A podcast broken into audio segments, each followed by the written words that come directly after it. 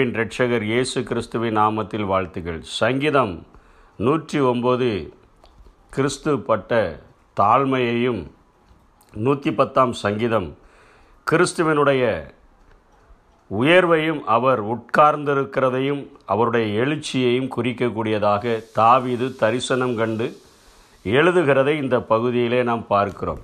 சங்கீதம் நூற்றி பத்தொம்போது இருபத்தி ஐந்திலே அவர் சொல்லுகிறார் நான் அவர்களுக்கு நிந்தையானேன் அவர்கள் என்னை பார்த்து தங்கள் தலையை துளுக்குகிறார்கள். இது இயேசு கிறிஸ்துவை பற்றி அவருடைய கல்வாரி பாடுகளை பற்றி அவருடைய சிநேகிதர்களினால் பட்ட காயங்களையெல்லாம் அவர் சகித்தவராக கல்வாரி சிலுவையிலே தொங்கிக் கொண்டிருக்கும் பொழுது அந்த வழியாக போகிறவர்கள் அவரை நிந்திக்கவும் அவர்கள் தங்கள் தலைகளை பார்த்து துளுக்கவும் செய்கிற காரியத்தை குறித்து சங்கீதக்காரன் தன் வாழ்வையும் கிறிஸ்துவனுடைய வாழ்வையும் ஒப்பிட்டு நூற்றி ஒம்போதிலே பேசிவிட்டு நூற்றி பத்தாம் சங்கீதத்திலே கிறிஸ்துவனுடைய முழுமையான உயர்வை அவர் பரலோகத்தில் வீற்றிருக்கிறதை குறித்தும் அவர் நியாயாதிபதியாக வரப்போகிற அளவிற்கு அவர் வெறும் பெரிய வெளிப்பாட்டை பெற்றவராக இந்த சங்கீத பகுதியை எழுதியிருக்கிறதை பார்க்கிறோம்.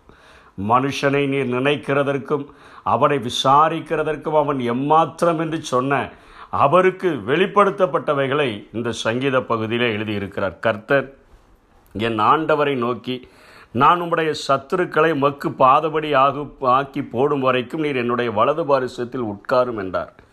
கர்த்தர் சியோனிலிருந்து உமது வல்லமையின் செங்கோலை அனுப்புவார். நீர் உம்முடைய ராஜாக்களின் நடுவே ஆளுகை செய்யும். உமது பராக்கிரமத்தின் நாளிலே உம்முடைய ஜனங்களை மனப்பூர்வமும் பரிசுத்த அலங்காரம் உள்ளவர்களுமாக இருப்பார்கள். விடிய காலத்தில் கற்பத்தில் பிறக்கும் பனிக்கு சமானமாய் உமகுடைய யவன ஜனம் உமக்கு பிறக்கும். நீர் மெல்கி சதைக்கின் முறைமையின்படி என்றென்றைக்கும் ஆசாரியராய் இருக்கிறீர் என்று என் கர்த்தர் ஆணையிட்டார் மனம் மாறாமலும் இருப்பார் என்று சொல்லி இயேசு கிறிஸ்துவை குறித்து பிதா அவர் பரலோகத்திற்கு எடுத்துக்கொள்ளப்பட்ட பின்பு ஒரு செரிமனி நடத்துகிறது போல இங்கே சங்கீதக்காரன் ஒரு பெரிய தரிசனத்தை கண்டு எழுதுகிறதாக இந்த பகுதியிலே பார்க்கிறோம். மார்க்கு பதினாறு பத்தொம்போதிலே அதை ஊர்ஜிதப்படுத்தும் வண்ணமாக இவ்விதமாய் கர்த்தர் அவர்களுடைய பேசிய பின்பு பரலோகத்துக்கு எடுத்துக்கொள்ளப்பட்டு தேவனுடைய வலது பாரிசத்தில் உட்கார்ந்தார் என்று சொல்லி எழுதப்படுகிறது. சங்கீதக்காரனுடைய நாட்களிலே இயேசு பரலோகத்துக்கு எடுத்துக்கொள்ளப்பட்டு வலது பாரிசத்தில் உட்காரவில்லை.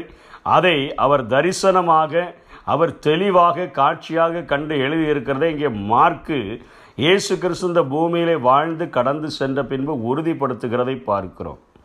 எபேசியர் ஒன்றாம் அதிகாரத்திலே பவுலும் சொல்லுகிறார் இருபத்தி ரெண்டாம் வசனத்திலே அவர் அவருடைய வலது பாரிசத்தில் இருக்கிறவர் நமக்காக வேண்டுதல் செய்கிறவரும் அவரே. அவர் வலது பாரிசத்தில் உட்கார்ந்திருக்கிறவர் தன்னுடைய சொந்த இரத்தத்தை கைகளிலே ஏந்தினவராக. இங்கே ரட்சிக்கப்பட்ட ஜனங்களுக்காக ஒவ்வொரு நாளும் அவர் வேண்டுதல் செய்யக்கூடியவராக அங்கே அமர்ந்திருக்கிறார் என்று சொல்லுகிறார்.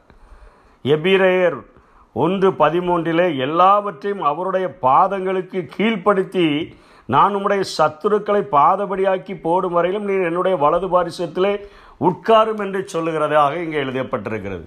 இந்த பூமியிலே மிகப்பெரிய வெற்றி வாகை சூடினவராக வானத்திலும் பூமியிலும் சகல அதிகாரமும் எனக்கு கொடுக்கப்பட்டிருக்கிறது என்று சொன்னவராக பரிகரிக்கப்படும் கடைசி சத்துரு மரணம் மரணத்தையும் ஜெயித்தவராக வெற்றி வாகை சூடினவராக என் இயேசு பரலோகத்திற்கு சென்றபோது என் பிதா அவரை வரவேற்று தன்னுடைய வலது பாரிசத்திலே அவரை அமர பண்ணுகிறதை பார்க்கிறோம்.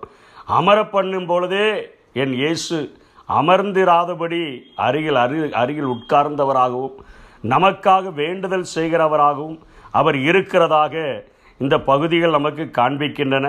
பிதா அவரை பார்த்து சொல்கிறார் எல்லாவற்றையும் உடைய பாதங்களுக்கு நான் கீழ்ப்படுத்தி விட்டேன் சத்துருக்களை உமது பாதபடியாக்கி போடும் வரையிலும் நீர் என்னுடைய வலது பார்சத்தில் உட்காரும் நீர் அமர்ந்திரும் என்று சொல்லுகிறது போல எபிரே ஆக்கியோன் சொல்லுகிறார் இன்னும் எபிரே ஆக்கியோன் சொல்லும்போது சொல்லுகிறார் அவர் அங்கே அமர்ந்து கொண்டு மெய்யான கூடாரத்திலும் கர்த்தரால் ஸ்தாபிக்கப்பட்ட அந்த கூடாரத்தில் இருந்து கொண்டு ஆசாரிய ஊழியம் செய்கிறார் என்று சொல்லி. அங்கே நின்று கொண்டு இன்னும் ஒரு வருடம் இறக்கட்டும் ஆண்டவரே என்று பரிந்து பேசுகிற ஒரு ஊழியத்தையும் அங்கே என் இயேசு செய்து கொண்டிருக்கிறார் என்று சொல்லுகிறார். எப்ரேயர் பத்து பனிரெண்டிலே இவரோ பாவங்களுக்காக ஒரே பலியை செலுத்தி இன்றைக்கு மக்கள் தங்களுடைய பாவ நிவிருத்திக்காக எத்தனையோ பிரயாசங்களை எடுக்கிறார்கள். எத்தனையோ முயற்சிகளை கையாளுகிறார் எத்தனையோ பலிகளை கூட செலுத்துகிறார்கள். இங்கே எப்ரை ஆக்கியோன் சொல்கிறார் ஒரே பலியை இவர் செலுத்தி என்றென்றைக்கும் தேவனுடைய வலது பார்சத்தில் உட்கார்ந்து என்று சொல்லப்படுகிறது. ஒரு பலி நமக்கு தேவையான பாவங்களுக்கு தேவையான ஒரு பலியை செலுத்திவிட்டு அவருடைய வலது பார்சத்தில் உட்கார்ந்திருக்கிறார் என்று சொல்லுகிறார். பேதுருவும் கடைசியாக சொல்லி முடிக்கிறார். பரலோகத்திற்கு போய் தேவனுடைய வலது பாரிசத்தில் அவர் உட்கார்ந்திருக்கிற என் ஆண்டவர் தேவதூதர்களும் அதிகாரங்களும் வல்லமைகளும் அவருக்கு கீழ்ப்பட்டிருக்கிறது. சொன்னாரே வானத்திலும் பூமியிலும் சகல அதிகாரம் என்று சொல்லி எல்லா அதிகாரங்களும் அவருக்கு கொடுக்கப்பட்டபடியினாலே அவைகள் கீழ்ப்பட்டு இருக்கிறது என்று சொல்லி இங்கே இயேசு கிறிஸ்து பரலோகத்திற்கு எழுந்தருள போது பிதா அவரை தன்னுடைய வலது பாரிசத்தில் அமர பண்ணின போதும் கூட இயேசு இன்றைக்கும் அவ பிதாவுடைய வலது பாரிசத்தில் அமர்ந்திருக்கிறபடியினாலே எனக்காக வேண்டுதல் செய்கிறவராக எனக்காக பரிந்து பேசுகிறவராக எனக்காக மெல்கி செதைக்கினுடைய முறைமையின்படி அதாவது ஒரு ராஜாவே ஒரு ஆசாரிய ஊழியத்தையும் செய்கிற ரெண்டையும் இணைத்து செய்கிற ஆரம்பமும் முடிவும் இல்லாத மெல்கி செதேக்கின் முறைமையின்படி ஆரோன் மோசே என்பவர்களின் முறைமையின்படி அல்ல.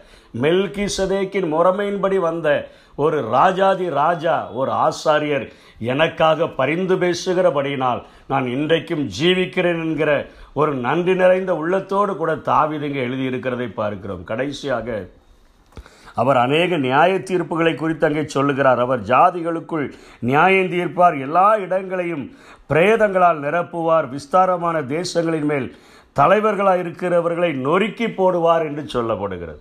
இதற்கு ஒரே காரணம் வெளிப்படுத்தல் பத்தொன்பதாம் அதிகாரம் பதினோராம் வசனத்திலிருந்து ஆண்டவர் வெண்குதிரையின் மேல் ஏறினவராக இரத்தம் தோய்ந்த வஸ்திரத்தை உடுத்தினவராக அவருடைய நாமம் தேவனுடைய வார்த்தை என்று எழுதப்பட்டவராக இந்த பூமியில் வந்து யுத்தம் பண்ணும் பொழுது சூரியனிலே நின்று கொண்டிருக்கக்கூடிய ஒரு தூதன் வானத்தில் உள்ள எல்லா பூமியில் உள்ள எல்லா பறவைகளையும் பார்த்து உங்களுக்கு மகா பெரிய ஒரு விருந்து ஆயத்தமாக இருக்கிறது ராஜாக்களுடைய பெரிய பெரிய ஆட்களுடைய சிறியோருடைய பெரியோருடைய குதிரைகளுடைய எல்லாருடைய மாம்சங்களும் அங்கே விழுந்து கிடக்கிறது. நீங்கள் உங்களுக்கு மகா பெரிய விருந்தை இயேசு ஆயத்தப்படுத்தி வைத்திருக்கிறார் வந்து சாப்பிடுங்கள் என்று சொன்னது போல.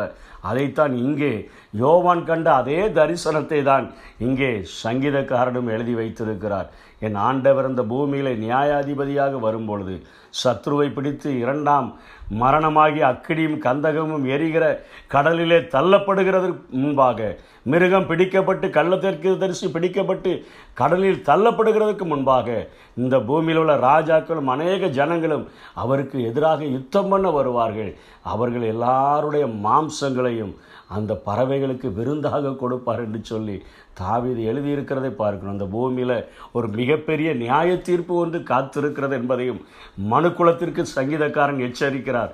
ஒரு தரம் மறிப்பதும் பின்பு நியாய தீர்ப்பு அடைவதும் எல்லா மனுஷருக்கும் நியமிக்கப்பட்டிருக்கிறபடியினால வாழுகிறந்த நாட்களில் என்மேல் அன்பு வைத்து பரலோகத்திற்கு எடுத்துக்கொள்ளப்பட்ட பின்பும் எனக்காக பரிந்து பேசுகிற ஒரு ஆண்டவர் நியாயாதிபதியாக வரும்பொழுது அவருடைய சார்பிலே அவருடைய பக்கத்தில் அவருடைய அருகிலே நிற்கிற ஒரு பாக்கியமுள்ள வாழ்க்கையை இந்த உலகத்தில் வாழ்ந்து விட வேண்டும். எனக்காக ஒரே பலியாக தன்னுடைய குற்றமில்லாத இரத்தம் முழுவதையும் சிந்திருக்கிறதை நான் நம்பி நான் விசுவாசித்து இயேசு கிறிஸ்துவனுடைய ரத்தம் சகல பாவங்களையும் கழுவி என்னை சுத்திகரிக்கிறது என்கிற விசுவாசத்தோடு கூட அவரை அண்டிக்கொண்டு அவருடைய பாதத்தை முத்தம் செய்வேன் என்று சொன்னார் அவர் நியாயாதிபதியாக வரும்பொழுது எனக்கு ஆக்கினை தீர்ப்பில்லை என்கிற சந்தோஷத்தோடு கூட நான் அவரை எதிர்கொண்டு சந்திரிக்க முடியும். அப்படிப்பட்ட பாக்கியமுள்ள வாழ்க்கையை வாஞ்சிப்போம்.